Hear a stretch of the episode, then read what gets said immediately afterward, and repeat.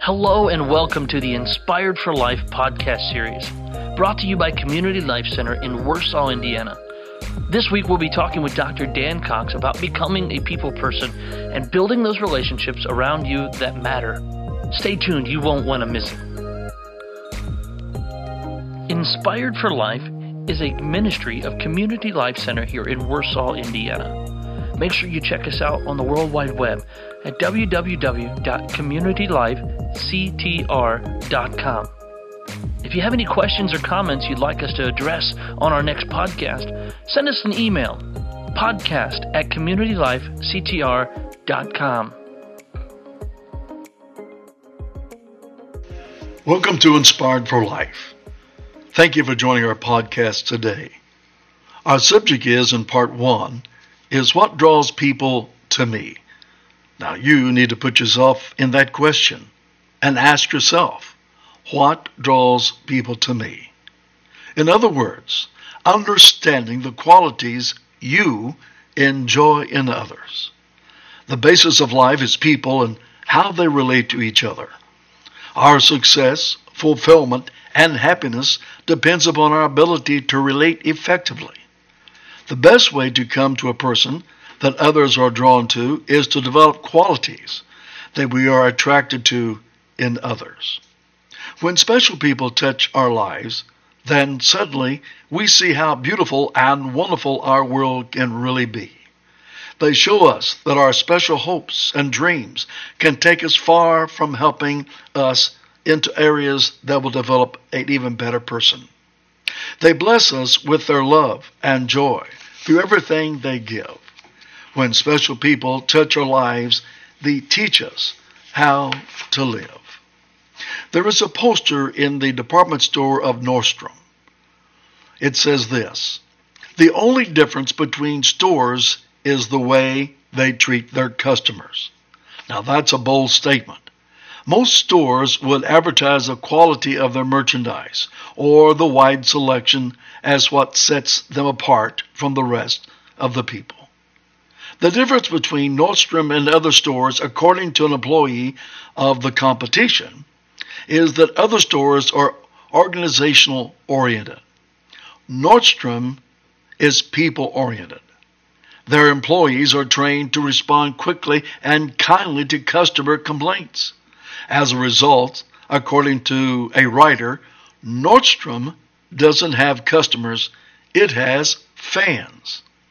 A study by Technical Assistance Research Programs at Washington, D.C. shows that most customers won't complain to management if something goes wrong with their purchase. But the same research company found out that depending on the severity of the problem, an average customer will tell between 9 and 16 friends and acquaintances about his bad experience. Some 13% will tell others than 20 people. More than two out of three customers won't receive poor service, will never buy from that store again, and worse management will never know why. Every company is bound to have goofs now and then. But from the customer's perspective, what's important is that the company responds. This is the secret of the Nordstrom success. The study shows also that 95% of the dissatisfied customers will buy from the store again if their problems are solved quickly. Even better, they will tell eight people of the situation of a happy conclusion. The trick for managers and salespeople is to give customers ample time to offer feedback on the service they receive. Now, this podcast certainly isn't about department stores and customer satisfaction, but there are some principles from these reports that should speak to us about our relationships with others. Number one, are we quick to respond to others' needs? Two, do we run from problems or do we face them? Three, do we talk more about bad news or good news? And number four, do we give people the benefit of the doubt or do we assume the worst? There is a golden rule. What's the key to relating to others? It's putting yourself in someone else's place instead of putting them in their place. Christ, Jesus, gave the perfect rule for establishing quality human relationships. We call it the Golden Rule, a name it got sometime around the 17th century. Near the end of the Sermon on the Mount, Christ summed up a series of profound thoughts on human conduct by saying, Therefore, whatever you want others to do for you, do so for them. In the Gospel of Matthew, chapter 7, and verse number 12. In this brief command, Christ taught us a couple of things about developing relationships with others. We need to decide how we want to be treated. Then we need to begin treating others in that same manner. Whatever your position in a relationship, if you are aware of a problem, it's your responsibility to make a concerted effort to create a positive change. Quit pointing your finger and making excuses, and try being a catalyst by demonstrating and initiating an appropriate behavior. Determine not to be a reactor, but an initiator. Five ways that you want others to treat you is very interesting. Now, these five points seem too simple to even mention, but somehow we overlook them.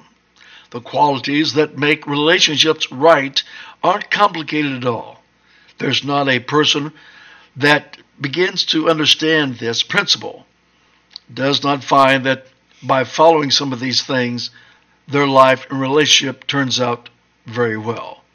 First, you want others to encourage you. There is no better excuse for strengthening the heart than reaching down and lifting people up. Think about it. Most of your best friends are those who encourage you. You don't have many strong relationships with people who put you down. You avoid these people and seek out those who believe in you and lift you up. Seven years ago, Dr. Maxwell, in a book, began to develop some theories in situations that would turn out to be very positive in most people's lives we come to a place in our relationship with other people that we have to understand by helping others, we help ourselves at the same time. And so this becomes a very strong principle in our lives. There's a story let me share with you very quickly. A man is named Eugene Lang. Eugene Lang gives us an ultimate example of encouragement. He's an entrepreneur. Lang was successful in developing a new magazine called Success Magazine. Successful Man of the Year in 1986. The following is part of the feature article about Lang's encouragement of others. It goes like this. Let me share it with you. A gray haired man stands alone in the center of an auditorium stage.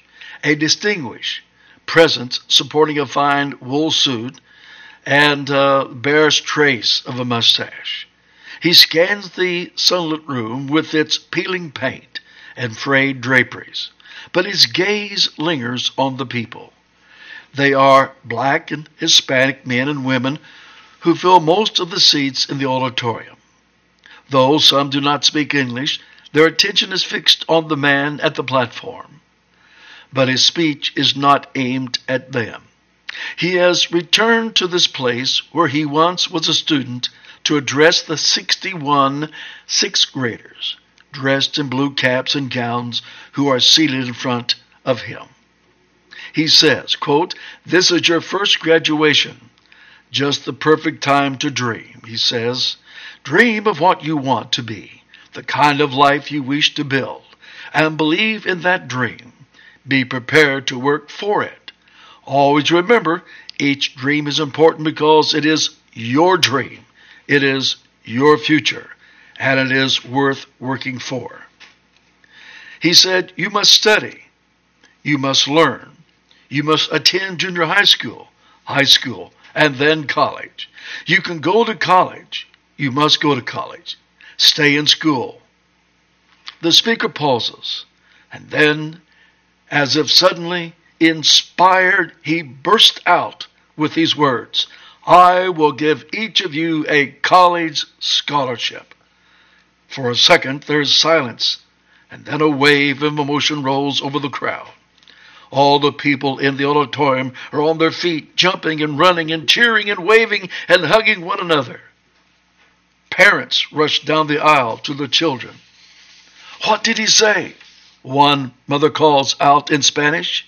It's money, money for college, her daughter yells back with delight, collapsing into her parents' arms. The place was an elementary school in poverty, stricken poverty, drug addiction, despair, Harlem neighborhood. The speaker was a multimillionaire, Eugene Lang, who 53 years earlier, had graduated from the very school. The date was June 25, 1981, on this particular day that this momentum aspect of life changed so many. The big question was whether the warm and ever confident Lang, a man who believes that each individual soul is of finite worth, finite dignity, would fulfill his promise.